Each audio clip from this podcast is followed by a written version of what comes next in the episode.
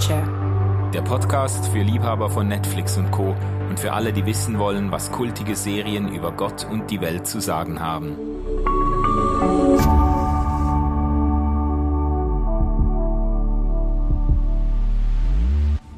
Einen wunderschönen guten Tag, liebe Netflixer und Netflixerinnen, liebe Serienjunkies und Popcorn-Kino-Freunde.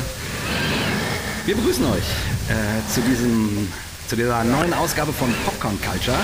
Wir haben ja schon bei der Harry Potter Folge angekündigt, dass, äh, dass wir sozusagen das Team irgendwie auf neue ähm, Stühle setzen oder so, kann man sagen. Deswegen darf ich heute mal die Moderation machen. Und ähm, wir freuen uns, dass ihr da seid und eingeschaltet habt. Und da ist noch der Manu. Hallo. Servus. Und da ist die Jana schon zum zweiten Mal mit dabei. Hallo. Genau. Und äh, wir sind Popcorn Culture und freuen uns, dass ihr euch anscheinend für Avatar 2 interessiert. Denn um diesen Film wird es heute gehen. Ähm, ja, also mal nicht eine Fernsehserie, sondern äh, eine Kinoserie. Ja, ja, machen wir eigentlich eher selten. Wir haben schon, ich habe mal ein Gespräch geführt über James Bond vor langer Zeit und über, ich glaube, über ne? Matrix habe ich auch genau. was gemacht mhm. mal. Aber ähm, das äh, ist jetzt auch so ein bisschen eine Ankündigung, dass sich die Dinge auch mal ändern könnten, dass wir doch uns, wenn uns so ein Film richtig ins Auge äh, springt, dass wir uns dann auch mal einen Film oder eine Filmreihe mindestens vornehmen. Ich wollte gerade sagen, wir, wir sind ja jetzt schon auf Miniserie. Es ist ja schon in Aussicht gestellt, dass wir mindestens auf sieben Teile Avatar kommen werden. Ja, Ja, ja, genau, genau. Es ist, genau, wir sind da eigentlich bei den, bei den Kinoserien angelangt. Richtig. Naja, und Avatar 2 ist ja nun inzwischen auch schon, also wir haben heute den 19.01., äh, wo wir aufnehmen, ähm, auf Platz 7 der 10 ähm, erfolgreichsten äh, Kinofilme. Und ich bin mir relativ sicher, also nachdem wie der Abstand zu den nächsten beiden ist, dass er äh, wahrscheinlich auf Platz 5 am Montag sein wird. Äh, das ist relativ relativ offensichtlich, denke ich mir. Also, und James Cameron, der Regisseur von Avatar, äh, ist ja nun auch mit dem ersten Teil von Avatar schon in, äh, auf Platz 1 der Top äh, und auf Platz 3 mit Titanic. Ähm, ich sagte vorhin, wahrscheinlich will er die äh, dann, wenn mal alle sieben Avatar-Teile raus sind, ähm, die gesamte Top Ten voll machen, wobei das geht nicht. Da müsste er dann noch, noch irgendeinen anderen Film noch ein äh, paar äh, andere schieben. raus. Ja. Aber, aber es ist schon so. Also James Cameron, vielleicht kann man das auch vorausschicken, der Regisseur dieses äh, Films oder der äh, auch des ersten Teils. Äh, das ist schon ein ehrgeiziger Typ, ein äh, Kanadier ursprünglich, der mit, äh, ich glaube so richtig mit Terminator, mit dem ersten Teil, das war eigentlich jo. ein B-Movie oder mhm. ein, ein C-Movie, auf jeden Fall keine äh, Milliardenproduktion und das war ein Überraschungserfolg und da ist er irgendwie auf dem Radar äh, von Hollywood so richtig aufgetaucht und äh, hat seither schon äh, auch Filmgeschichte geschrieben, also wirklich na natürlich Popcorn-Kino, Mainstream-Kino, Blockbuster-Kino. Jetzt äh, ist es nicht berühmt für die ganze äh, feinfühlig vielschichtigen Kulturkino. Äh, Arthouse ist nicht sein. Arthouse ist nicht seins, genau. Aber eben, also Terminator hat er gemacht, er hat ähm, Aliens 2, äh, Teil 2 mindestens gemacht. Ähm, äh, dann eben Titanic ist ein Riesenhit geworden und mit Avatar hat er lange Zeit äh, alle Rekorde gebrochen, fast äh, drei Milliarden äh, Einspielergebnis. Er wurde kurze Zeit dann von Avengers Endgame wurde er kurze Zeit eingeholt und dann haben die doch den Avatar äh, vor ein paar Jahren haben die den nochmal ins Kino gebracht, um um den und das war so eigentlich ziemlich unverhohlen ein Versuch einfach den Platz eins zu halten und den hat, ihn dann auch wieder zurückerobert. Also das äh, so ganz, wie sagt man, so ganz unambitioniert sind diese diese Regisseure auch nicht. Der Zweck heiligt die Mittel. Ja, ja, ja. Ich muss ja sagen, ich bin tatsächlich riesen James Cameron-Fan, was Kino angeht. Ich kenne, glaube ich, keinen wirklich schlechten Film von ihm. Also gibt da natürlich auch Wellenbewegungen und so. Aber gerade was Actionkino angeht, macht dem wirklich keiner was vor. Und auch, auch was Science Fiction angeht. Und äh, auch äh, bei Avatar, ähm, also das Thema, mit dem er sich, glaube ich, äh, durchgängig in fast allen Filmen beschäftigt, ist die Frage nach Mensch versus Technik ähm, oder mhm. Menschlichkeit versus mhm. Technik. Äh, das taucht wirklich außer bei True Lies vielleicht. Äh, das ist der einzige, der mir einfällt, wo das nicht so eine Rolle spielt. Aber in all seinen anderen äh, Filmen, Filmen ist das durchgängiges Thema. Und so natürlich auch bei den beiden Avatar-Filmen, ja. über die wir heute reden. Ähm, ja, äh, wie geht's euch? Seid ihr James Cameron-Fans oder ja, ich habe dir jetzt den Vortritt lassen ja, ja, wollen, weil ich natürlich schon so ein bisschen, ich, meine Aufzählung hat ja auch gezeigt, ich kenne die Filme und ich mag die und so. Mhm. Äh, ich bin da in der Hinsicht sehr so äh, anspruchslos Popcorn orientiert, aber äh, also ich muss ja zugeben, dass ich nicht der größte Actionfilm-Fan bin, beziehungsweise auch so Mischung aus Action und Fantasy ist bei mir immer so ein bisschen so, hm. Also ich gehe nicht mal mehr erwartungsfrei da rein, sondern es ist, es muss mich schon überraschen, ähm, das Kino. Deswegen äh, bin ich da nicht so wie ihr voll auf dem James Cameron Trip und kenne da viel, ähm, sondern ich bin tatsächlich, ich habe den Film Avatar 2 jetzt ganz frisch gestern erst gesehen und bin ähm, ja sehr, sehr jungfräulich quasi da reingegangen und habe gedacht, okay, es, es es kann mich eigentlich nur überraschen. Ich weiß nicht, was mich so nicht wirklich, was mich erwartet. Ich war auch in einem 4D-Kino, mein Sitz hat gewackelt. Ich, ich wollte gerade sagen, ja, meine sie, Güte. War, sie war heute Morgen noch, als ich ins Büro gekommen bin, da hat sie quasi noch, noch, äh, noch gezittert, äh, noch nach, nachbeben von, die, von drei Stunden Unterwasser-Action. Ich habe ja. dann gedacht, das ist ja der Film, also wenn man natürlich im 4D-Kino einen Film schaut, der zu zwei Dritteln unter Wasser spielt, mhm. dann äh, muss man sich darauf gefasst machen, dass man nass wird, weil das ist ja so, da spritzt ja die ganze Zeit irgendwie das Wasser ins Gesicht. Komplett. Und wenn einem dann zeitgleich das Wasser ins Gesicht gespritzt wird und dann irgendwelche Action-Szenen wird, sind, wo man sowieso die ganze Zeit vom, vom äh, Sitz durchgeschüttelt wird, also so nach zwei Stunden, ähm, der ganze Film dauert ja, glaube ich, ein bisschen über drei Stunden. Ich glaub, über drei, drei Stunden. Stunden. Ja. ja, drei Stunden, zwölf Minuten oder sowas. Also nach so zwei, zweieinhalb Stunden dachte ich dann auch schon so, okay, Jetzt, jetzt es auch langsam. Es ist die Morgen habe ich Rückenschmerzen. Ja, Reizüberflutung par excellence. Äh, komplette Reizüberflutung, 3D und alles, was geht. Aber Jana, dann, dann hast du doch wahrscheinlich innerlich ähm, gekotzt, als der Jay sagte, äh, die nächste Folge läuft über Avatar, oder? Äh, weil du dir dann den, den angucken musstest. Nee, überhaupt nicht. Also nee? das ist ja auch immer wieder so eine Herausforderung. Bleibe ich jetzt bei dem, was ich gewohnt bin, wo ich weiß, dass mir das gefällt? Oder setze ich mich jetzt bewusst dem auseinander, wo ich sage, ich bin erstmal skeptisch oder kritisch und habe noch nicht viel von James Cameron, also klar Titanic, aber von den anderen Filmen noch nicht so super viel äh, gesehen und, und, und gucke jetzt mal was ganz anderes. Ja. Aber ja. ich, ich, ich muss an einer Stelle kurz einhaken, weil ich das jetzt ganz spannend als Kriterium finde. Wenn du sagst, du möchtest überrascht werden, das ist eben vielleicht der ganz entscheidende Unterschied. Wenn ich jetzt einen Actionfilm schaue, dann eigentlich will ich nicht überrascht werden. Also weißt du, das ist so, ich war auch bei Avatar nicht überrascht oder bei vielen, ich meine, Titanic ist, der, ist das Paradebeispiel. Du weißt ja, das Ding geht das unter, Ding weißt du? Also, also, das ist ja, du weißt, wie es endet. Ähm, und bei Actionfilmen überhaupt, wenn ich so, so klassische Actionfilme Actionfilme äh, gucke, nach, da hast du eine Exposition in 10, 15 Minuten und dann weißt du, was läuft und dann kannst du eigentlich den kompletten Film extrapolieren. Da ist keine Überraschung. Du weißt genau, dass das geht dann, gibt dann Showdown und so und äh, in den allermeisten Fällen ist das sehr berechenbar und ich gucke das dann mit Hochgenuss einfach, weil ich irgendwie mir die, da die Action reinziehe. Aber das ist echt, ich glaube, das ist ein Killerkriterium, ähm, wenn man überrascht werden will, dann sind viele dieser Blockbuster sind eigentlich nicht geeignet, weil ja, das sind stimmt. erschreckend mhm. predictable. Komplett. Aber aber ganz ehrlich, ich bin da beim, bei Jana. Also, also nicht, dass ich nicht äh, gute Action irgendwie schön äh, gut leiden mag und mich freue, wenn es irgendwie knallt und Puff und Peng macht und die äh, und, und tolle Bilder gibt und so. Aber wenn, wenn ein Film dann äh, nicht an irgendeiner Stelle irgendwas Interessantes, äh, Überraschendes, mich Packendes, auch inhaltlich irgendwie Packendes hat, dann denke ich, ja, war nett. Äh, aber eigentlich erwarte ich vom Kino und gerade von jemandem wie James Cameron, dass er äh, in die Wundertüte greift. So, also mhm. ähm, so geht's mir. Ich, ich, äh, gut, dazu kommen wir ja wahrscheinlich gleich noch, wie wir die äh, Filme einschätzen. Aber ähm, in dem Sinne war auch Avatar 2 für mich eine echte Enttäuschung, muss ich sagen, weil ich äh, an der Stelle gedacht habe, inhaltlich war das schon sehr dünn. Also. Mhm muss auch dazu sagen, ich habe zwischendurch mal im Kino auf die Uhr geguckt und habe so ein bisschen immer die Zeit im Kopf gehabt. Ich wusste ungefähr, wusste ja, wie lange es dauert.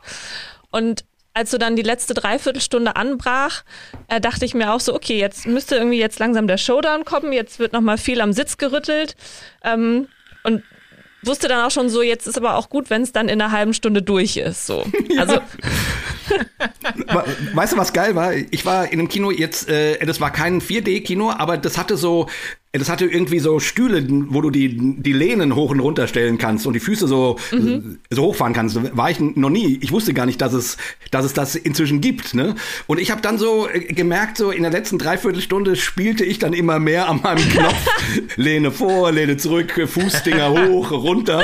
Weil ich irgendwie dachte, ja, okay, wenn ich, das ist alles so absehbar, mhm. da muss ich mir hier ein bisschen Stimmung machen irgendwie. Sonst. äh, ja, das sieht, das sieht genau die, die dann anfangen vom Balkon aus irgendwelche Popcorns runterzuschmeißen und so, weil ihnen lang, langsam langweilig wird. Ja, ja, genau.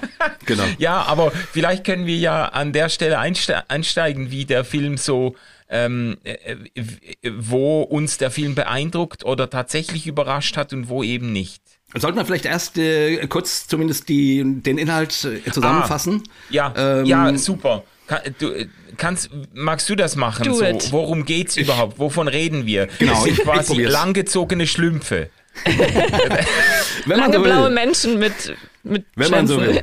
Also der, der Film spielt quasi, ähm, ich glaube, zehn Jahre nach Avatar 1. Äh, und ich, ich habe mir tatsächlich Avatar 1 auch echt noch ein äh, paar Wochen vorher nochmal reingezogen, auch in der wirklich äh, langen Vers Version. Da gibt's ja auch einen, äh, auch einen Extended Cut und so, damit ich irgendwie gut vorbereitet bin. Ähm, und so. Ähm, und äh, nur kurze Anmerkung. Auch hier, das war's. Äh, ich, ich war damals im Kino von Avatar 1 sehr beeindruckt. Äh, wirklich, weil so solche 3D-Bilder hatte ich noch nie gesehen und das hat mhm. mich wirklich sehr äh, ja, also das fand ich wirklich tierisch. So und jetzt äh, dann eben tatsächlich äh, 13 Jahre später, ich habe ihn danach nicht nochmal gesehen, weil er eben so lang ist, äh, habe ich dann gedacht, ja, immer noch tolle Bilder. Ich habe ihn auch wieder, ich, ich habe zu Hause ja einen 3D-Fernseher, habe ihn auch in 3D wieder gesehen, tolle Bilder und so, Wahnsinn. Aber auch hier dachte ich, ja, meine Güte, die Geschichte ist schon sehr, sehr leicht,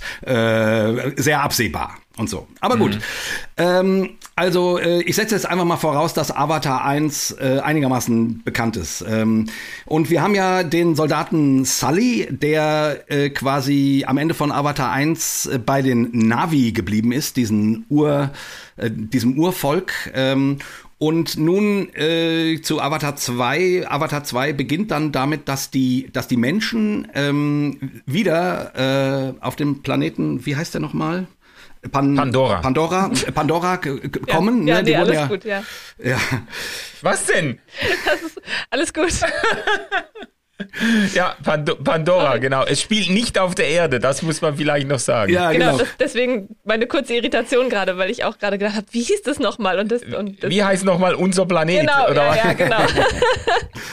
naja, und auf jeden Fall, äh, die, äh, die, die Menschen wurden ja in, in Teil 1 erfolgreich besiegt und vertrieben und so weiter. So, und jetzt kommen sie wieder, weil, weil es der Erde eben schlechter geht und sie sozusagen den äh, Lebensraum oder vor allen Dingen auch die Energie, äh, dieses Planeten ausbeuten wollen. Ähm, und so gibt es dann am Anfang wieder Gefechte zwischen den Navi und den Menschen. Und nun äh, ist es so, der Bösewicht aus dem ersten Teil, das kann man glaube ich sagen, ohne groß, das, das spoilert nicht groß, ähm, der ist äh, quasi ja im ersten Teil gestorben. Wie hieß der nochmal? Na egal, äh, ihr wisst, dieser Lieutenant oder ja, ja, genau. Leutnant oder irgendwie sowas.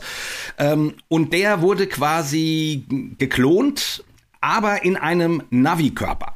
So, und äh, mit ihm noch so ein paar andere Haudegen. Also wir haben jetzt quasi, der kommt quasi äh, als Navi, als einer dieser in einem Körper dieser Ureinwohner zurück äh, auf den Planeten und will nun auch Rache nehmen an James Sully, der ihn ja damals quasi ermordet hat oder äh, besiegt hat. So. Und dann äh, ist, der, ist der erste Showdown quasi am, am gewohnten Ort, den wir auch aus dem ersten, ersten Teil kennen, mit diesen fliegenden ähm, ähm, Drachenwesen, Echsen. Genau, und diesen, ja. und diesen ähm, Inseln in der Luft quasi. Ach ne? so, ja, ja. Diesen ja, Felsen, die da schweben und so. Und es, es wird irgendwie klar, okay, ähm, Sully muss mit seiner Familie fliehen, weil dieser Leutnant wird keine Ruhe geben und um den Stamm zu schützen, ähm, müssen sie sich aus dem Staub machen. So. Und dann flieht Sully mit seiner Familie, ähm, ne, die haben inzwischen auch Kinder bekommen und ähm, haben noch ein äh, haben noch ein Menschenkind dabei, der übrigens der Sohn von jenem Leutnant ist. Ähm, und ähm, kommen nun dann zu den zu dem Stamm der wie heißen die? Ähm, also auf jeden Fall, was ist, ich kann Man mir merkt, solche Sachen, wir sind nicht gut vorbereitet gerade. Nee, ich kann mir solche, ich kann mir solche Namen immer nicht merken. Das ist. Ähm, es ist das Wasservolk auf jeden Fall. Also die Navi ähm, um Sully sind ja in den Wäldern. Genau. Und ähm, sie schön. fliehen nun und fliehen quasi zu den Inselgruppen auf, auf Pandora und ähm, es ist quasi das Wasservolk. Genau. Sehr schön, danke, Jana. Ähm, und dort und dort äh, kommen sie quasi als Flüchtlinge an und äh, es gibt dann einige Schwierigkeiten, ob, ob sie dort äh, anerkannt werden und müssen sich dort irgendwie eingrooven und sozusagen mit diesem Wasservolk irgendwie assimilieren, ähm, müssen lernen dann tauchen und all diese Dinge. So, und äh, lange Rede, kurzer Sinn, äh, die Menschen geben natürlich nicht Ruhe, sondern äh, spüren, äh, spüren unsere, unsere Heldenfamilie auf. Und dann, äh, ich, viel lasse ich gar nicht aus, wenn ich äh, wenn ich nicht mehr erzähle. Äh, auf jeden Fall gibt es dann am Ende natürlich einen riesen Showdown zwischen Menschen und, den, und dem Wasservolk und Sully, ähm, wo es dann eben wieder um die Frage geht, wer wird die Oberhand äh, behalten. Ja, Metkaina so. heißen die übrigens. Ah. Die äh, Wasserleute. Dankeschön. Es ist eine leicht türkisfarbene Version der Navi, Navi. Die sind nicht ganz so blau, ein bisschen grünlicher. Ein bisschen heller. Ein bisschen heller, ein bisschen schwimmtauglicher. Haben eine größere Schwanzflosse und ein bisschen größere so Schaufelhände, würde Schaufelhände, ich jetzt sagen. Ja, genau. Zum, zum ja, Schwimmen. Genau. genau. Ja. Ja, das Aber ist der Plot. Das ist der Plot. Viel mehr ist nicht. Und That's das, it. das in, äh, in drei Stunden zwölf. Also ja. ja, aber äh, lass ich mal eine Lanze brechen, äh, bevor wir da, bevor wir da kritisch weiter eintauchen. Äh, ich kann das halt schon sehr genießen, wenn äh, Filme so CGI-Computeranimation, wenn das richtig gut gemacht ist. Und ähm, das konnte man ja vom ersten Teil schon sagen, wenn man wissen wollte, vor zehn Jahren oder wie lange es her ist, seit er gelaufen ist, zwölf. Ähm, äh, wenn man wissen wollte, was der aktuelle Stand der Computertechnik ist, was sich da machen lässt in 3D-Animation, dann musste man Avatar schauen. Das war wirklich State of the Art oder noch mehr. Das war Speerspitze dessen, was möglich ist. Und das gilt jetzt für den zweiten Teil auch wieder. Also das ist jetzt wirklich nochmal 3D-Technik ausgereizt bis zum letzten, hoch aufgelöste Bilder. Äh, die haben auch eines der größten Probleme der 3D-Animation, nämlich die, ähm, die Darstellung von Wasser. Mhm ja. haben die äh, sensationell gelöst. Ja. Das war über ja. Jahre hinweg war das ein riesen Struggle für äh, 3D-Animationen, äh, die Bewegung und den Fluss und äh, und überhaupt so die Eigenheiten von Wasser 3D äh, zu animieren, zum Beispiel ein nasses Fell oder nasse mhm. Haare mhm. oder so. Das hat äh, die ganzen Computer Animationsstudios regelmäßig an ihre Grenzen gebracht und das hat man jetzt hier sensationell gelöst. Ich, also ich muss dir total recht geben. Also im im, Zwischen, also im Mittelteil des Filmes, ähm, wo man nicht mehr so genau wusste, sind jetzt, ist jetzt eine Stunde vorbei oder anderthalb Stunden, wo befinden wir uns gerade, wo handlungstechnisch auch nichts passiert, was irgendwie wirklich von Relevanz wäre. Ich habe mich total in den Bildern verloren. Ja. ja. Ich habe mich in den Bildern verloren. Ich habe das Blau gesehen. Ich habe den der Sohn von Sully schwimmt dann mit so einem Waltier. Ja. Ähm, mit Free Willy? Mit Free, genau, eigentlich ist es Free ja, Willy, genau. richtig. Ähm, mit mit äh, Navi und einem Tier, was kein Wal ist, aber ja, genau. und er schwimmt dann mit diesem Wal und ähm, es, äh, es gibt auch noch eine Verbindung zwischen denen. Also es gibt so eine kleine Untergeschichte, aber da konnte ich mich total in den Bildern verlieren und war auch sehr angerührt von dem, ähm, was, was die Bilder auch an Emotionen sozusagen ja. übertragen haben und, ja. und, ähm, und darstellen konnten. Ja. Diese Tulkun, so heißen Tulkun, die, genau. die, die Wahlteile, diese Tulkun, die sind wirklich so halt äh, auch emotional aufgeladen ja. dargestellt, diese, diese Bilder. Das ist schon. Ja, Komplett. und es ist und es ist vor allen Dingen, ähm, das ist auch stark gemacht, weil ich sag mal, der Film geht im Grunde los mit, äh, mit 3D-Aufnahmen, die man so auch aus dem ersten Teil kennt. Ne? Die sind wirklich auch toll. Also ich meine, es ist einfach, wie gesagt, ich habe Avatar 1 ja nun gerade erst gesehen gehabt. Es auch immer noch State of the Art. Ist wirklich saugutes 3D. So, und du denkst, ja, schön und so gut, aber das kennen wir natürlich inzwischen auch. Und wenn es dann in diese Unterwasserwelt geht, plötzlich kriegt dieses 3D-Ding äh, nochmal einen Riesenschub und du denkst, boah, ich ich glaube, ich sitze im Aquarium. Also mhm. wirklich, äh, mhm. und zwar in, in einem Riesenaquarium sozusagen. Also das wenn, ist schon. Wenn die Qualle neben dir auftaucht, ja, sozusagen. Ja, ja, ja. Also das ist schon beeindruckend, muss ich auch sagen. Das hat mich auch, äh, da ging es mir ähnlich wie dir, Jana. Da in, in die Bilder fand ich einfach, einfach affengeil. Also ja. das hat mich sehr mitgenommen. Also richtig, richtig stark. Ja. Ich habe ich hab eine Krise gehabt, genau in dem Teil.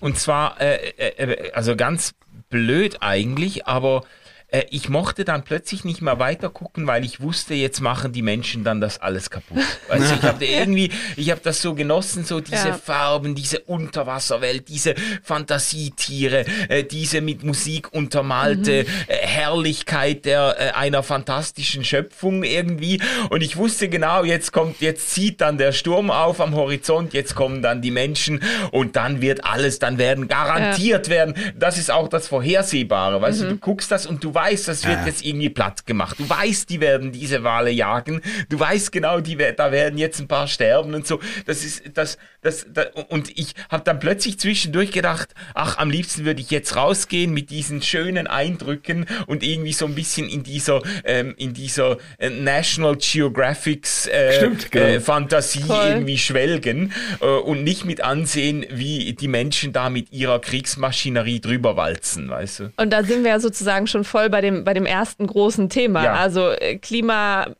Klimakrise, Klimaaktivismus und wie gehen wir mit den Meeren um, was ja in dem Film auch ganz, ganz krass dann eben durch diese Wahljäger, Tulkunjäger sozusagen dann nochmal dargestellt ja. wird.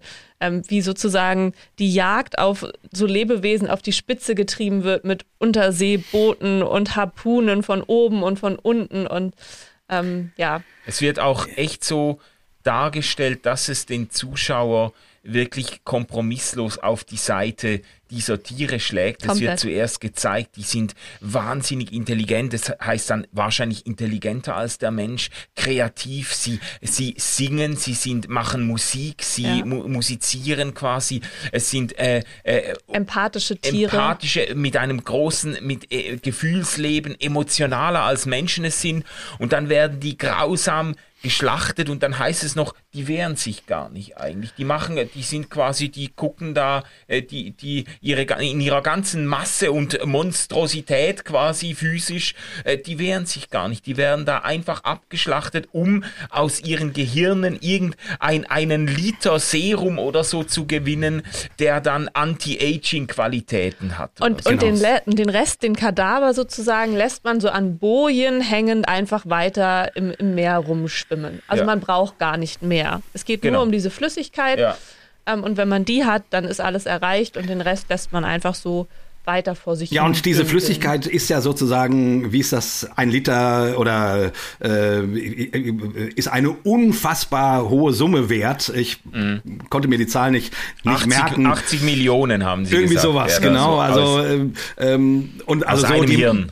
So die menschliche Gier, die diese wundervolle Natur ausbeutet. Aber mhm. ich, ich muss sagen, ähm, ja, das also hat mich natürlich auch mitgenommen. Und auf der anderen Seite fand ich das aber auch echt furchtbar platt, ehrlich gesagt. Also mhm. das A äh, habe ich gedacht, das ist doch im, im Großen und Ganzen genau derselbe Plot wie in Avatar 1. Also äh, da geht's äh, zum, um, eine, um eine andere Substanz, die gebraucht wird, äh, weshalb der Planet ausgebeutet wird, ähm, nämlich eine Energiesubstanz. Ähm, und, und, und aber im Großen und Ganzen ist das quasi auch von dem Storytelling, den Avatar 2 macht. Okay, diese Flüchtlingsnummer, äh, das, aber, aber selbst das hast, hast du bei Avatar 1 nicht als Flüchtling, aber äh, der, ähm, der Jake, äh, also der Sully im, im, im, im, im, im, muss sich auch bei den Navis sozusagen assimilieren, ähm, weil er ja eigentlich ein Mensch ist, der nur in einem Avatar steckt und so weiter.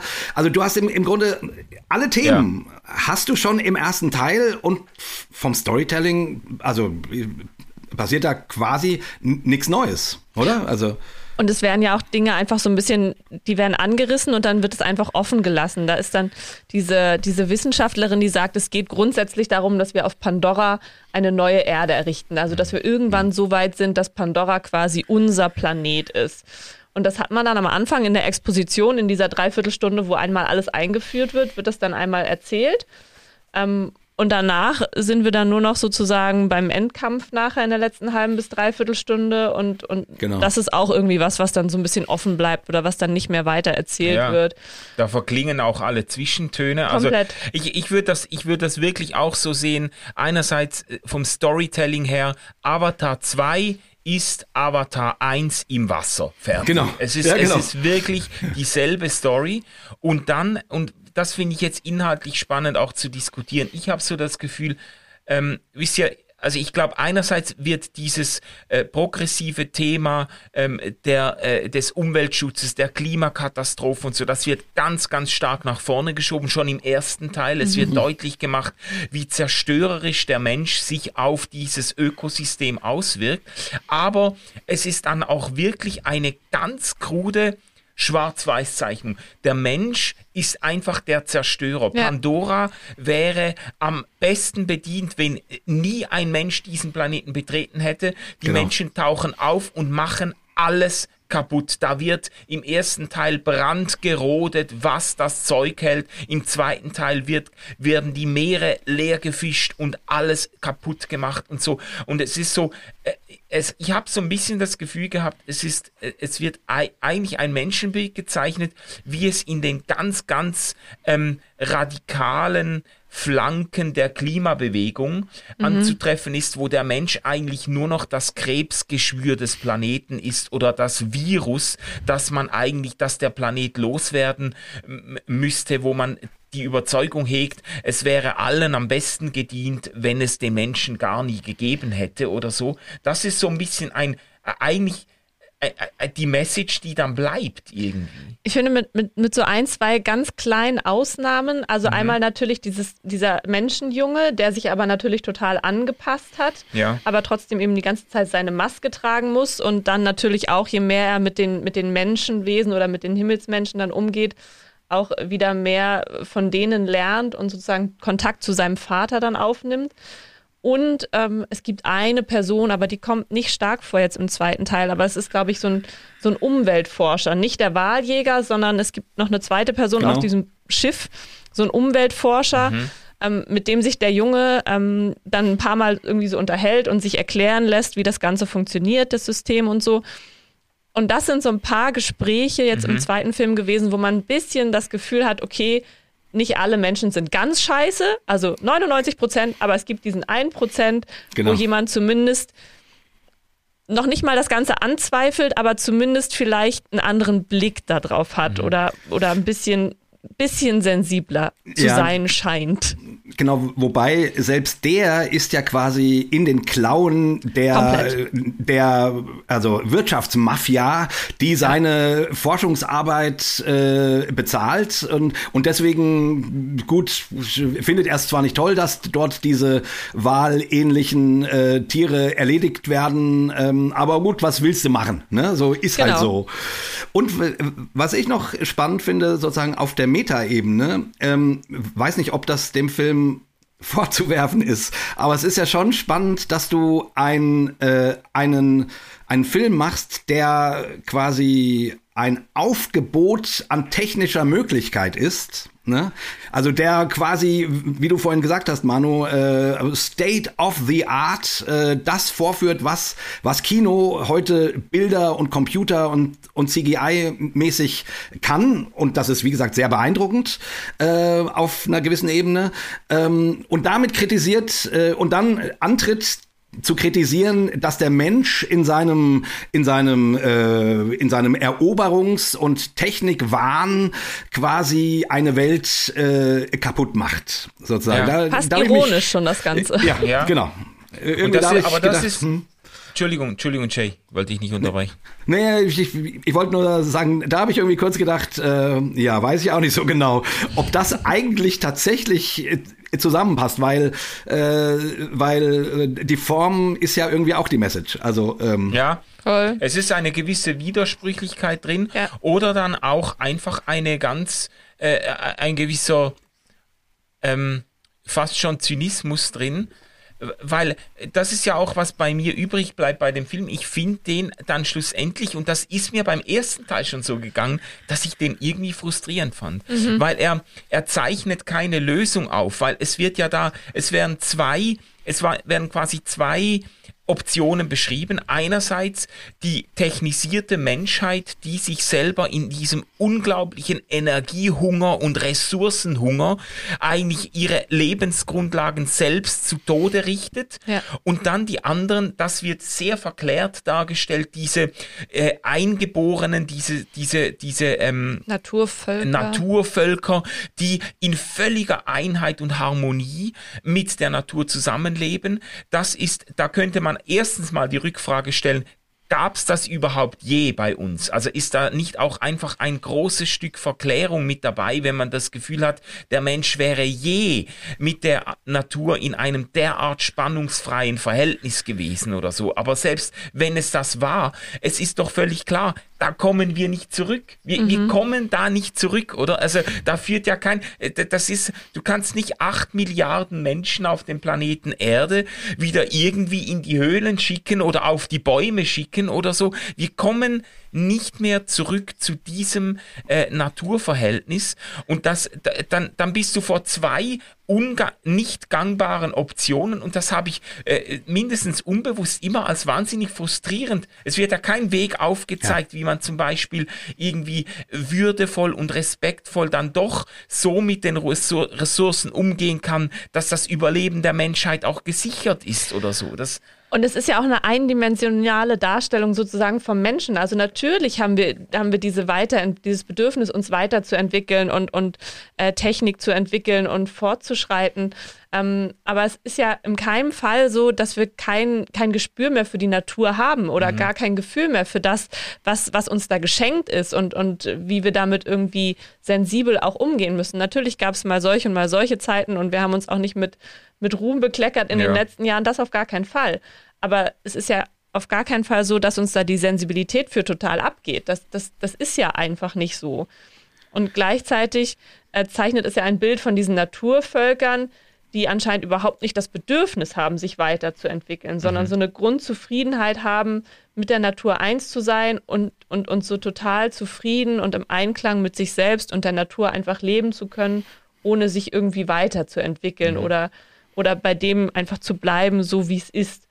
Und Gut, ich mein, Natur zeigt uns ja aber auch permanent, dass sich die Dinge immer weiterentwickeln. Mhm. Die Natur ja. passt sich an und wir passen uns an. Und von daher ist das ja auch keine realistische Darstellung in dem Sinne. Ja. Nee, genau, genau. Und ich finde, man, man könnte, äh, also man könnte sagen, die, also dadurch, dass die Zeichnung, auch der Figuren, so absolut schwarz-weiß ist, da gibt's echt keine Grautöne. Ähm, und auch, auch, äh, auch die Plot Punkte. Also meinetwegen äh, auch die gesamte ähm, Rachegeschichte von von diesem äh, äh, Lieutenant oder was da ja auch immer ist, ne, ähm, ähm, ist finde ich überhaupt nicht nachvollziehbar. War, äh, und, und warum der nun äh, losziehen darf, um um diese, ich, ich meine, der ist ja geklont worden und und der sieht ein Video davon, äh, äh, also also das fand ich absolut nicht nachvollziehbar, nicht wirklich. So, also ab, aber trotzdem, ja, du brauchst das quasi, um um den Plot nach vorne zu bringen, so ne. Ähm, ähm, genau. Und das ist alles so absolut schwarz-weiß und genau diese, genau diese, und, und das lässt einen dann eben auch so, ähm, ich finde das gut, wie du es gesagt hast, Manu, so bisschen ratlos zurück, weil, weil es entweder oder gibt, aber entweder oder ist beides keine Option. Also und es weiß ja jeder. Also ich meine, ähm, ähm, da muss es doch noch irgendein, irgendwelche Zwischentöne geben. Also so. Mhm. Mhm. Na, also ja, das, das fand ich, äh, ja, das fand ich schwierig ähm, und bisschen, bisschen, äh, ja, bisschen. Wir wollen ja auch nicht als Menschen so dargestellt werden. Also ganz aus einem egoistischen, aus einer egoistischen Sicht sozusagen, ist es für uns ja auch total, äh, ja, erschütternd, wenn wir sehen, wie wir vielleicht mal in ein paar hundert, ein paar tausend, wie auch immer, wie vielen Jahren so dargestellt werden oder so sein könnten. Also das will ja niemand. Ja. Wie, wie, meinst du jetzt so dargestellt werden? So, so technisiert, so verrückt, einfach sozusagen überhaupt kein, keine Sensibilität mehr für Natur Aha, oder ja. ähnliches, einfach so zerstörerisch, das, was ja, du ja. gesagt hast. Ja. Also ich will ja nicht nur schwarz oder weiß dargestellt werden, in dem Sinne, in, in ein paar hundert, ein paar Millionen Jahren, wie auch immer. Ich habe halt dann das Problem, dass ich dann eben wirklich manchmal so gewisse Anflüge von, äh, von Schwermut habe, dass ich denke, ja, so ist es. Der Mensch macht alles kaputt, was ihm und dann und und und dann äh, dann zieht mich das dann richtig runter. Da irgendwie, äh, weil, weil es gibt ja, ich meine, wir leben in, äh, in einem erneuten massiven Artensterben und es Komplett. wird wirklich, es wird Raubbau betrieben an der Schöpfung, an der Natur, an allen Ecken und Enden. Aber ich, ich äh, freue mich dann, wenn, äh, ich nehme das auch gerne dann zur Kenntnis, wenn du dich dann dafür stark machst. Es ist ja ein aufbrechendes Bewusstsein dafür. Ja. So geht's nicht weiter. Und ähm, ich glaube, dass Cameron sogar mit seiner Story Story natürlich Wasser auf diese Mühlen leiten wollte, dass er sagen wollte, Klar. Leute, äh, es ist fünf vor zwölf, lass uns quasi äh, nicht den Planeten, unserem Planeten unbewohnbar machen und so. Aber er zeigt keine konstruktive Lösung auf und er, ähm, er, er äh, hebt dann schon ganz massiv irgendwie den moralischen Finger. In der Figurenzeichnung habe mhm. ich das Gefühl, äh, fühle ich mich dann wirklich so als der, als der, der, der äh, Ressourcenzerstörer irgendwie in die Ecke gedrängt.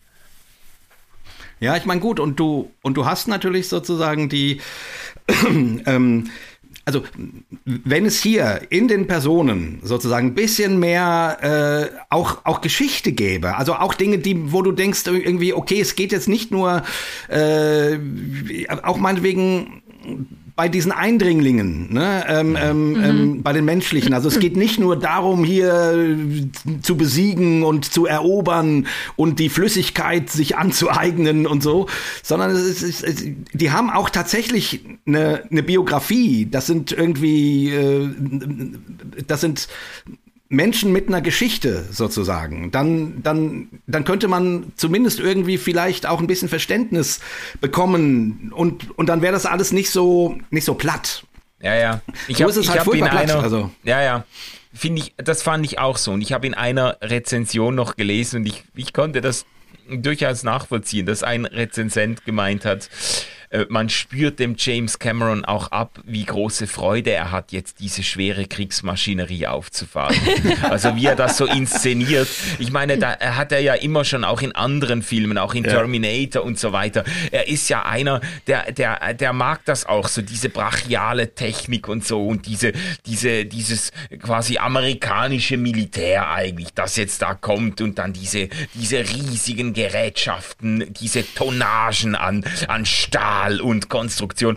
Und ähm, äh, es, äh, es jemand hat geschrieben, es wäre ein bisschen verräterisch, wie mhm. viel Freude er hat, diese, dieses, äh, diesen Auftritt des Militärs dann zu filmen. Also es, ja, ja, es genau. sind halt die Bilder, es sind halt voll die Bilder, sei es beim Militärischen, sei es bei den, bei den Kriegsszenen dann am Schluss ähm, oder auch bei den Unterwasserwelten. Es sind, es sind die großen, schönen Bilder und die tragen natürlich die Unterwasserwelt, die Bilder der Unterwasserwelt tragen durch die, den mittleren Teil des Films und am Ende sozusagen natürlich der Endkampf, da, da tragen dann die, ähm, die Bilder von, vom, vom Krieg zwischen, zwischen ja. den Himmelswesen und den Navi.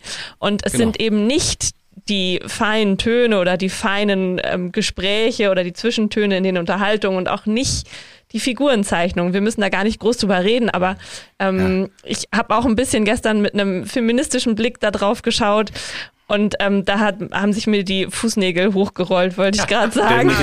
Ja, aber das finde ich, aber das finde ich gut. Es, sag doch mal, weil ich finde das spannend, das auch aufzurollen, weil das ist, äh, ich habe auch da, ich habe auch bestimmte gewisse, äh, ähm, wie sagt man dem, äh, Hidden Messages oder nicht so sehr Hidden Messages habe ich ja. da auch noch mitgekriegt. Ja. Also allein wenn man schaut, sozusagen, die, die, ich glaube, wenn man wieder eine, eine prozentuale Verteilung machen würde, ähm, Frauen reden kaum. So, ähm, mhm. die, die Frauen, die vorkommen, die Frau von dem ähm, König der Wasservölker und die Frau zum Beispiel von, von Sully, ähm, die werden dargestellt so ein bisschen hauptsächlich als Mütter. Und ähm, genau. wenn, wenn dann noch sozusagen, dann, dann drehen sie so ein bisschen ab, wenn irgendwas Schlimmes passiert mit ihren Kindern. Ähm, da werden sie dann so ein bisschen verrückt, also so ein bisschen die hysterische Frau, die Mutter mhm. als hysterische Frau. Da sind wir dann im 17. und 18. Jahrhundert übrigens. genau. Ähm, ja. Also da, ganz, ganz schwierig. Ähm, wie gesagt, sie sind auch nur die Frauen von oder mhm. beziehungsweise die Tochter von Sully dann sozusagen. Ähm, und, und, sie haben wieder so diese typischen Rollen von der Heilerin, also die Frau, die Mutter ist die Heilerin, ähm, die dann wieder in, die, in diese pflegende Schiene gesteckt wird. Ähm, solche, solche Sachen. Und das war übrigens beim, beim ersten Teil noch ein bisschen anders. Ne? Da war äh, die seine Frau, also die dann seine Frau wurde, sozusagen ja. tatsächlich eine Kriegerin. So, äh, ne? Ja, und ja. Eine, eine Entdeckerin und so. Also, und das hat sie jetzt sozusagen in der Ehe komplett abgelegt und ist quasi äh, das, ähm, äh, das Muttchen am Unterwasserherd geworden. Also, sie wurde, äh, ja. am Unterwasserherd. So. Sie wurde domestiziert. Sie wurde ja. domestiziert und, und dann fallen natürlich solche Sätze wie ein Sohn für einen Sohn. Ja, oder ja. Manu hat es vorhin schon gesagt, dein, dein, der Vater muss beschützen. Ja, oder was ja, war's? da habe ich gesagt, oh. Hühnerhaut, Jana, Hühnerhaut. Oh. Nee, aber im Ernst jetzt, das fällt ja, ist ja sogar mir aufgefallen. Ähm, äh, ähm, dass, dass da wirklich, äh, natürlich kann man sagen, das spielt ja in Naturvölkern, in, in, in äh, äh, ähm, wo man quasi mit irgendwie patriarchalen Strukturen vielleicht rechnet oder so. Aber es ist schon ganz auffällig inszeniert, ein unglaublich traditionelles ja. Rollenmodell. Man kann auch wirklich sagen, es ist James Cameron gelungen, in einem Film, der auf einem anderen Planeten spielt, mit einer ganz anderen ja. Spezies, so unglaublich bürgerliche Verhältnisse zu zeichnen. Genau. Äh, irgendwie äh, der Vater, der seine Familie beschützt und der hinausgeht und sagt, das ist unsere Festung und er meint die Familie und er ist der Hüter der Festung und so. Und die Söhne, die ja auch mit, einer, mit einem total toxischen Männlichkeitsbild erzogen werden. Also es gibt den guten Sohn, der immer brav sagt, ja, Sir. Und gehorsam ist. Und immer sehr gehorsam ist. Und dann gibt's den anderen Sohn, der immer in Ungnade fällt und erst dann am Schluss sozusagen von seinem Vater begnadigt wird. Also auch, auch sozusagen einfach, was, was für heteronormative Rollenbilder von, ja. von Männern und Frauen da einfach wie du gesagt hast, einfach wiederbelebt werden in ja. einer komplett anderen Welt, wo eigentlich alles anders sein könnte. Ja. Genau. Ähm, und das wäre ja. nämlich eigentlich das Spannende, was ich, also ich würde das auch James Cameron vorwerfen, dass er sozusagen äh, im Grunde, so wie beim, beim ersten Teil hat er ja, ist es, der erste Teil ist im Grunde quasi ein Western auf einem anderen Planeten. Ähm, und dieser ist jetzt quasi ein Western unter Wasser auf einem anderen Planeten. Ähm, ähm, und, und irgendwie, ich meine, optisch optisch schafft er es ja sozusagen, da eine schon eine besondere und eine schillernde Welt zu kreieren mit Dingen, die man sonst so nicht kennt und nicht sieht und äh, auch im Kino so noch nicht gesehen hat.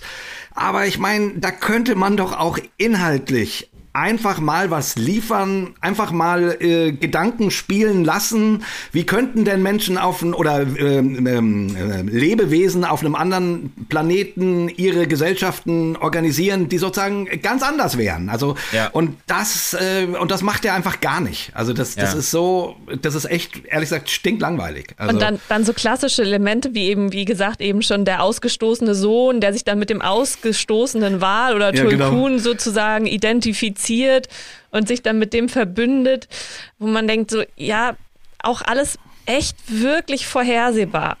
Schöne Bilder, aber inhaltlich so was zu beweisen, quod erat demonstrandum würde ich da jetzt drunter genau. schreiben. Ja, ja, ja, ja. Also es er ist sagt schon ja auch, er, er hätte sich, das hat er ja beim ersten Film schon gesagt, das hat ihm ja dann auch einen riesen Shitstorm eingebracht, dass er sich eigentlich von indigenen Völkern in den, in den äh, USA äh, hat inspirieren lassen, mhm. um diese Navi und diese, diese, überhaupt diese Naturvölker auf diesem Planeten äh, zu zeichnen. Ähm, und man, man spürt spürt ihm da schon ab, dass er irgendwie die Fantasie oder den Willen nicht hatte, äh, sich die Sache mal noch ein bisschen anders vorzustellen. Einfach ähm, Prioritäten ähm, anders gesetzt ja. hat, offensichtlich. Die, die, Frage ist natürlich auch, ob er den indigenen Völkern überhaupt äh, äh gerecht geworden ist oder ob ja. er nicht vielmehr eine sehr, äh, eine sehr bürgerliche Vorstellung gelingenden Zusammenlebens einfach auf diesen äh, Planeten projiziert. Und letztlich, und das, das ist schon ein bisschen so ein, habe ich das Gefühl gehabt, so ideologisch etwas, was mitschwingt durch den ganzen Film. Es ist ein zutiefst konservatives ja. Narrativ, das ja. da äh, äh, erzählt wird, auch im Blick auf die äh, auf das Thema Fremde und ähm, äh, Integration von Fremden. Also mhm. man hat verschiedene Völker und es ist erstens mal klar, die Menschen mischen sich nicht wirklich mit den Navi. Das funktioniert eigentlich praktisch gar nie, außer in dem Fall von Sally, der dann ja seinen Menschenkörper äh, aber auch hinter sich lässt und sich völlig assimiliert. Und dann hast du diese Navi, die, die die, die zu diesem äh, Meeresvolk kommen mhm. und da auch erst dann angenommen werden, und Einzug halten können, als sie sich völlig diesem Meeresvolk angepasst ja. haben. Genau. Also es ist so, wenn man das ein bisschen umlegt auf soziale äh, Problemstellungen in einer multikulturellen Gegenwart, dann muss man sagen, hm, ob das so funktioniert, das ist ja eigentlich eher eigentlich die, das Motto, jeder soll bei sich bleiben. Äh, so Hashtag, wie nennt man das? Kulturpluralismus, mhm. aber in einem, nee, wie heißt es? Heißt es Kulturpluralismus? Dieses, weißt du, dieses Stichwort, das ja, auch ja. Von, von Rechten gebraucht wird, im Sinne von, es ist gut, dass es viele Kulturen gibt, aber die sollen unter, oder? Ethnopluralismus, genau. Die sollen unter sich bleiben. Jeder bei genau. sich bitte, ja. Ja, ja. und genau. das ist eigentlich ein Stück weit, was mir auch entgegenkommt. Oder dann, wenn dann die Türken in, nach Deutschland oder die, äh, die ähm, äh, Albaner in die Schweiz kommen, dann sollen sie sich aber auch bitte so assimilieren, dass man ihnen quasi ihr Türke sein oder Albaner sein, aber auch gar nicht mehr ansieht oder so. Das, äh, also Andersartigkeit ist grundsätzlich immer verkehrt. Ja, das so. geht nicht. Ah, nee. Ja. Also entweder ganz da oder ganz woanders, aber dann auch bitte nicht bei uns. Mhm. Ja, genau. Ja, ja. Und der Witz ist doch eigentlich, äh, hier wird uns eine, eine, eine ganz andersartige Welt gezeichnet und gezeigt, die aber genauso funktioniert wie die Erde auch.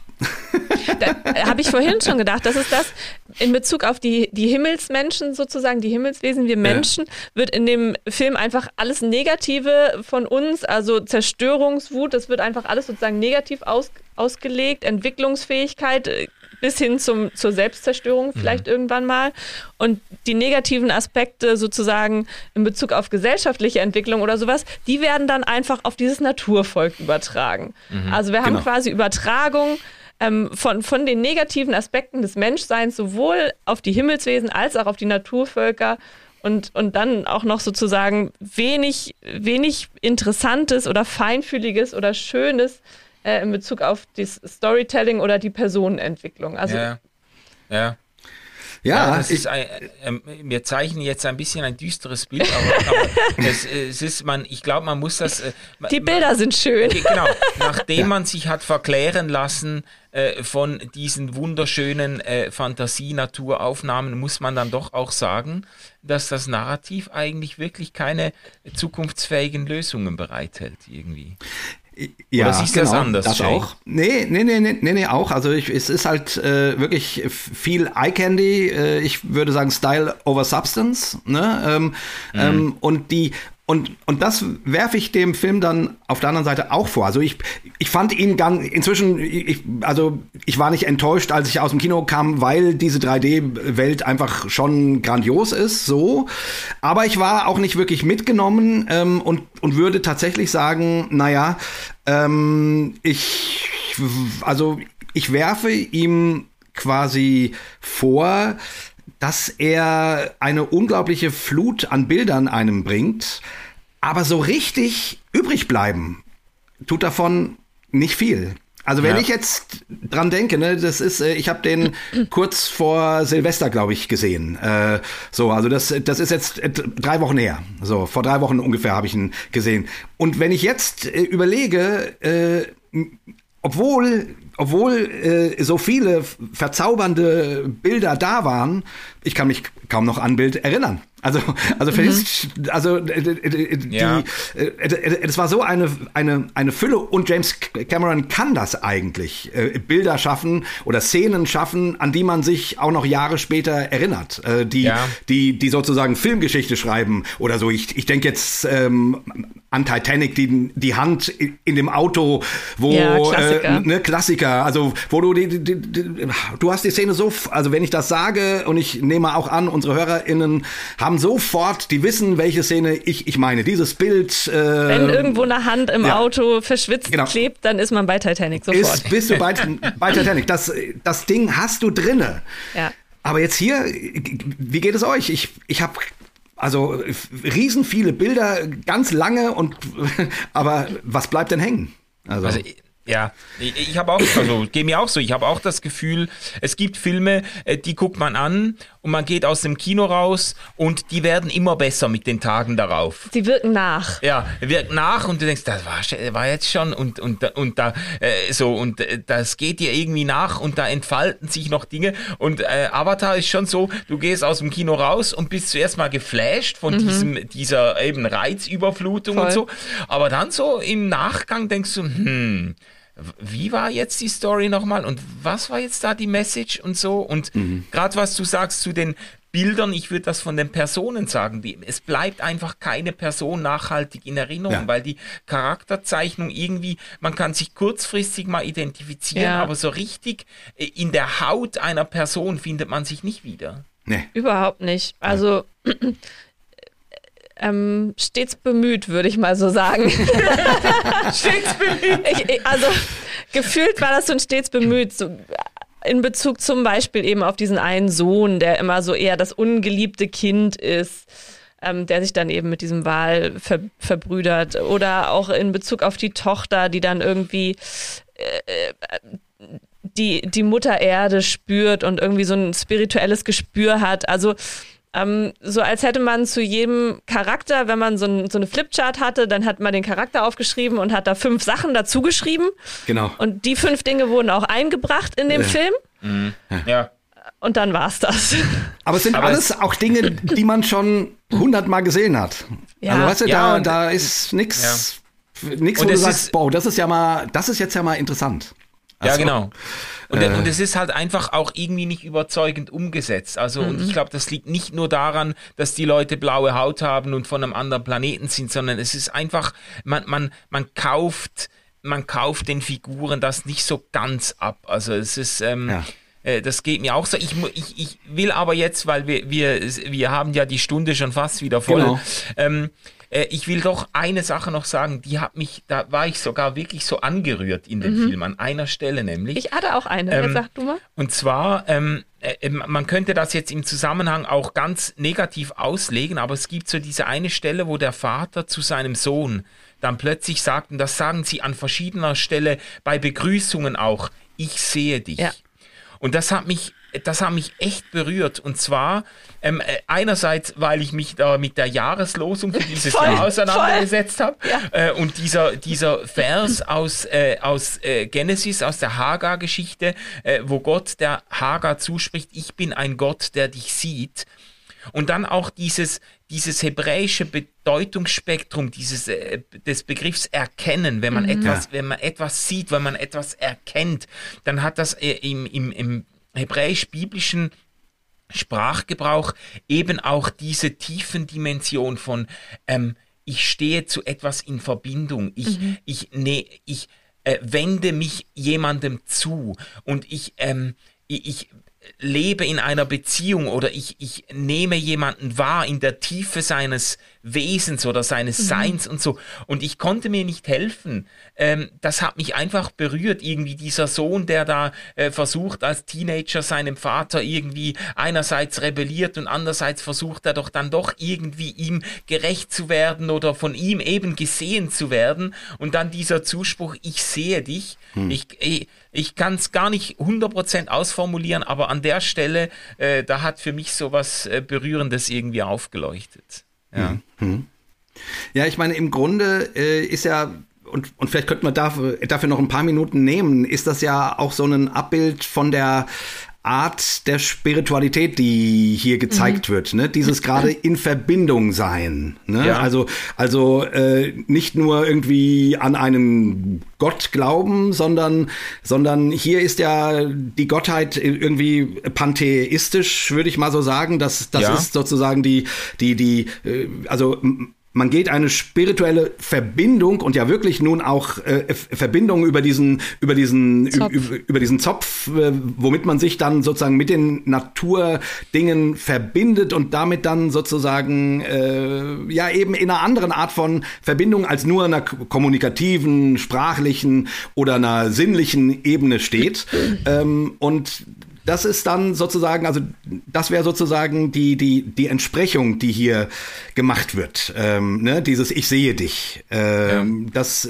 das drückt das sozusagen auch auf, auf einer spirituellen Ebene aus. Wie, wie, wie fandet ihr denn das sozusagen? Die, diese, also, mein, das hatten wir ja auch schon im ersten Teil und das wird jetzt hier quasi noch ein bisschen äh, ausgeweitet sozusagen oder noch noch noch stärker ähm, betont sozusagen diese Verbindung zur Natur und damit zu einer Art von Gottheit, die die irgendwie eingreift, aber auch nicht. Äh, ne? Also das hat ja so ein bisschen in Verbindung mit dem Leben sein, sag ich jetzt mhm. mal. Mhm.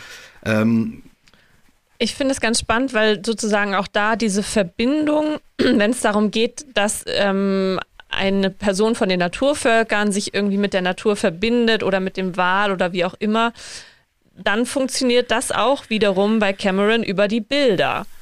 Also ähm, ja. der, der, der Sohn, der sich mit dem Wal verbindet, die versuchen auch zu kommunizieren und die kommunizieren auch irgendwie über Zeichensprache miteinander. Ähm, und trotzdem äh, wird die Verbindung, diese, dieses Ich sehe dich oder sozusagen, wenn er dann in das Maul abtaucht und sich wirklich ähm, mit dem Wal richtig verbindet darin, funktioniert es dann über die Bildsprache.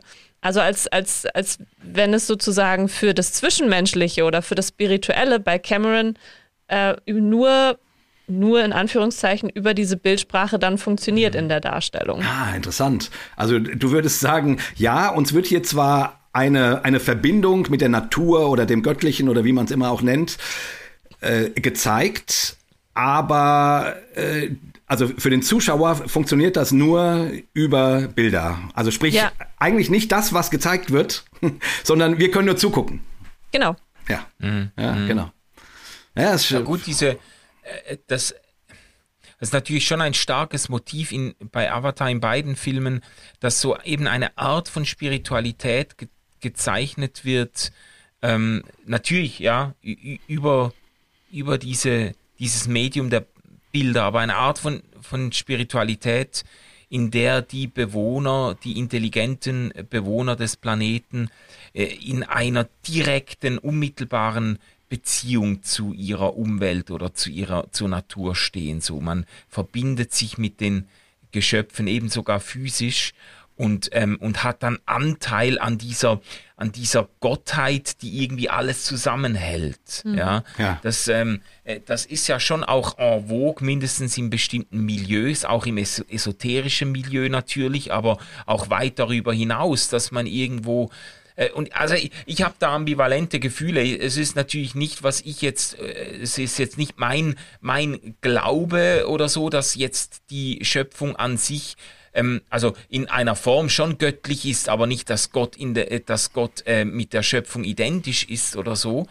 Aber diese Einsicht in diese Verbundenheit aller Lebewesen, mhm. das ist ja auch sogar naturwissenschaftlich ganz faszinierend, dass da immer mehr, dass man zum Beispiel Wälder entdeckt, nicht als Ansammlung eigener Bäume, sondern als eigentliche Ökosysteme, mhm. die verbunden sind miteinander. Pilze, die sich über Kilometer erstrecken und ja. miteinander und durch diese Myzele kommunizieren und so. Also es ist verrückt, was da die letzten Jahre auch äh, deutlich wurde, wie, wie tatsächlich ein Stück weit ähm, äh, die Welt irgendwie wie ein Organismus funktioniert. Und wir sind ja da irgendwie auch so, wir stehen vielleicht ein bisschen quer als Menschen, aber wir sind da auch Teil von.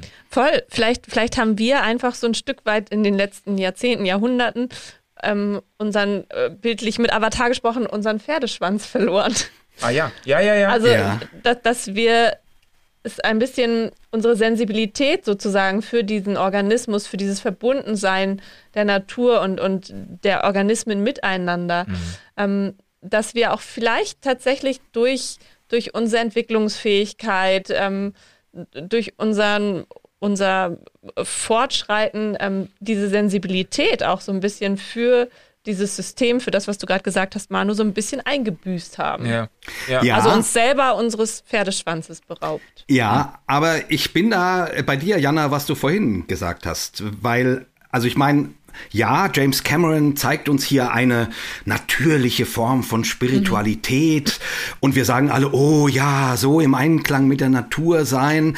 Aber äh, der Film lässt dich als Zuschauer zurück. Du siehst quasi äh, einer, du siehst durch eine Lupe Menschen oder Wesen zu, wie sie Spiritualität leben. Aber aber das kommt bei dir gar nicht an. Also du, kann, du kannst das, äh, du hast diesen Pferdeschwanz nicht. Also sprich, äh, und es gibt auch keine Situation, wo du, wo du, wo dieser Film es leistet, äh, keine Ahnung, das kann man ja über, über Emotionen oder über äh, irgendwelche Dinge, wo du das Gefühl hast, jetzt bin ich mit drinne in irgendeiner Form. Und sei es nur für eine Sekunde, leuchtet dir auf, ah, ich bin Teil dieser, äh, dieser Verbindung, sag ich mal. Nee, du guckst ja. immer nur zu, du guckst ja. wie, so ein, wie so ein Forscher, äh, machst du eine Studie, ja, ja, so haben die alten Indianer das gemacht, sag ich jetzt mal, und, äh, ja. und, und dabei bleibst du hängen. Und das würde ich sagen, ist ja schön, wenn der Herr Cameron hier irgendwie äh, eine Naturmystik zelebrieren möchte. Ja, dann soll er uns aber als Zuschauer doch bitte mit reinnehmen und nicht nur äh, ein Spektakel vorführen. Ja, es ist, da sind wir ein Stück weit wieder bei äh, beim Anfang. Es ist, es wird vorgeführt, wie es hätte sein können oder wie es vielleicht einmal gewesen ist. Aber es wird halt es, man, man, kommt jetzt nicht aus dem Film raus und hat, hat ganz neue Ideen, Ideen dazu, nein. wie genau. wir mit unserer Umwelt in Verbindung treten können oder so. Also der Film ist in keinster Weise inspirierend. Okay. ja. Also im, im, wörtlichsten Sinne von ja. inspirierend. Also ich bin ja. nicht inspiriert danach. Ich hab, mhm. bin nicht begeistert. Ich bin nicht ich bin overwhelmed ähm, oder, oder ja. ähm, nach 4D reizüberflutet, komplett. Ich konnte nicht mal den glitzernden Boden auf dem Kinoboden noch ab irgendwie dann, als ich gestern da rausgetorkelt bin. Aber, Aber, ich bin nicht mhm. inspiriert. Ja. Zumindest nicht für mein Leben. Finde ich ein sehr, sehr starkes Fazit. Ich überlege ja. mir jetzt gerade, das in den Titel zu nehmen, äh, im Sinne von überwältigt, aber nicht inspiriert. Mhm. Ja. Oder überwältigend, aber nicht inspirierend. Ja. So, das ja. ist eine gute Zusammenfassung. ja, und das würde ich sagen, bei den, bei den Themen, die er behandelt, ne? Ausbeutung der Natur, äh, Umweltzerstörung, menschliche Gier, Spiritualität, ähm, Asim, also äh, verschiedene Kulturen, die aufeinandertreffen. Mhm. Eigentlich eigentlich Hammer-Themen, wo du jedes einzelne, äh, wo du bei jedem einzelnen was Inspirierendes hättest mitgeben können, sozusagen. Mhm. Aber das macht er nicht. Er, er bleibt bei, bei saugeilen 3D-Bildern hängen. Ja. Und, und schafft dabei es noch nicht mal äh, auch auf der Ebene äh, ein, zwei, drei äh, Bilder so zu machen, dass du dich noch in fünf Jahren daran erinnern wirst. Also das ist schon, äh, das ist echt ein bisschen flach. Jetzt müssten wir eigentlich. Obwohl es 3D ist, ist es ja, sehr flach. Ja, flach, flach. Das wäre auch ein Titel. 3D, aber flach. genau. Ja, gut. 4D und Rückenschmerzen, 3D, ja, aber flach. Genau. Aber, aber jetzt, jetzt, jetzt müssten wir vielleicht, um da die Kurve noch zu kriegen, müssten wir doch irgendwie sagen, es, es kommen ja noch mehr. Es ja. kommen ja noch mehr Filme. Ich glaube, der dritte Teil ist sogar die, die, die äh, Motion Capture zum dritten Teil wurde sogar schon abgedreht. Ah, also das, das ist, da hat er schon viel, da kommt noch mehr. Äh, jetzt könnte man sagen, was, was würden wir uns denn wünschen? Ja, äh, man weiß schon, da wird es um Feuer gehen. Also ah, ne, ja. der geht die Elemente, ja, die Elemente irgendwie durch. Klar. Äh, ja, ja, äh, ja, da, da, da wird es dann, also mehr das weiß heißt ich nicht. ja nicht Way of Water, sondern Feel the Fire. Genau. ja, eben. Und jetzt, was müsste der dritte Teil leisten, damit wir nochmal mit Begeisterung gehen und damit Jana sich das nochmal, der wird dann wahrscheinlich viereinhalb Stunden dauern. Um und äh, damit sie dann nochmal in 4D sich das, sich das antut. Was müsste passieren? Uh. Ja, äh, also ich, ich sag mal so, ich will, ich, ich, also ich glaube nicht, dass das passieren wird, weil das, weil sein Rezept geht ja anscheinend unfassbar gut auf. Also ne, äh, den, den ersten Film nochmal zu wiederholen und damit sozusagen wieder in die Top Ten der ewig äh, erfolgreichsten Filme zu kommen, das ist schon ein starkes Stück eigentlich. Das ist schon, mhm. da muss ich schon, schon, schon sagen, alter Schwede, wie, wie geht das? Also der wäre, äh, ich sag mal, kommerziell gesehen dumm, wenn er das nicht nochmal macht. Und ich vermute, er wird es nochmal machen. Ähm, meine, mein Wunsch wäre, dass er sich jetzt, wo er sozusagen, ich meine, vielleicht hat er ja auch gedacht, okay, nach 13 Jahren muss ich die, die erste Geschichte nochmal erzählen, damit wir quasi äh, an dem Punkt sind, dass wir jetzt tatsächlich weitermachen können. Also meine, äh, mein Wunsch wäre, dass er jetzt tatsächlich weitermacht.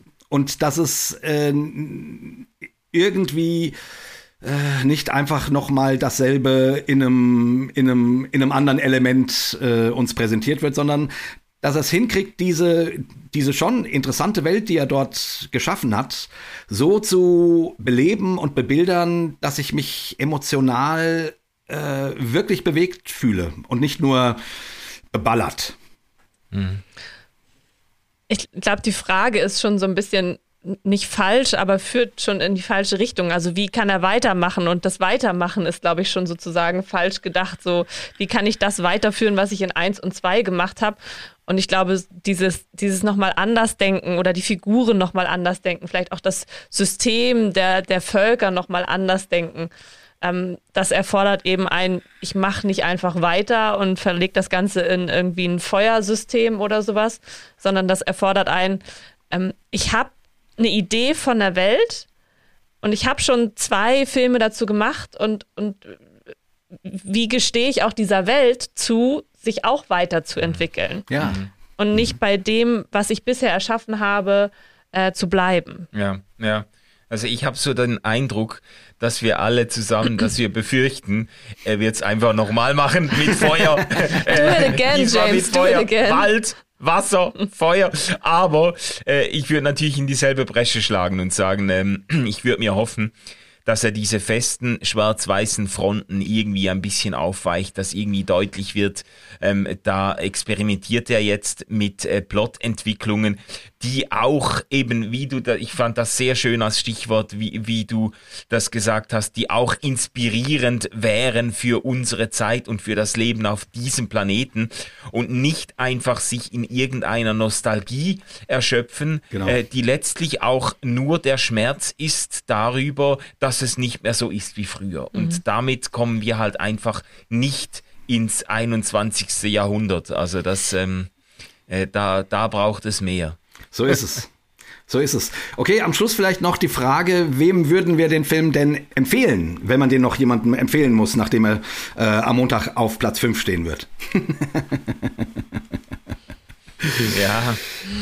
Äh, äh, nee, ich meine, ich, also wem ich den Film empfehlen würde, sage ich jetzt mal platt, Menschen, die sich für leichte Kost begeistern, die Spaß an großartigen Actionbildern haben und vielleicht sozusagen, äh, wenn sie die 3D-Brille Brille aufziehen, sich für einen Augenblick äh, in einer Eye-Candy-Welt verlieren wollen.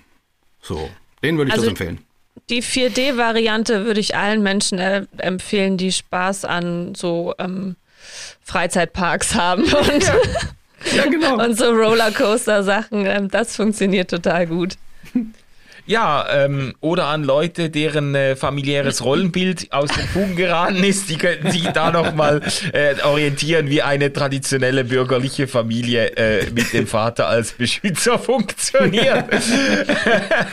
genau. Nee, aber ich würde natürlich auch sagen, ich habe das ja auch mit, äh, mit Spaß geguckt und mit, ich habe es mit unserem Sohn angeschaut, äh, der natürlich fasziniert war davon. Und äh, äh, das ist schon, es kann schon ein großartiger Familienspaß sein und man Wie kann ja dann auch, ja. genau, und man kann das ja dann auch, wenn man, äh, wenn man äh, sich, äh, wenn man gediegen genug ist, kann man das auch reflektieren nachher und mit der Familie nochmal drüber sprechen, ob das jetzt wirklich so gute Ideen sind, die in dem Film ähm, äh, äh, gefördert werden.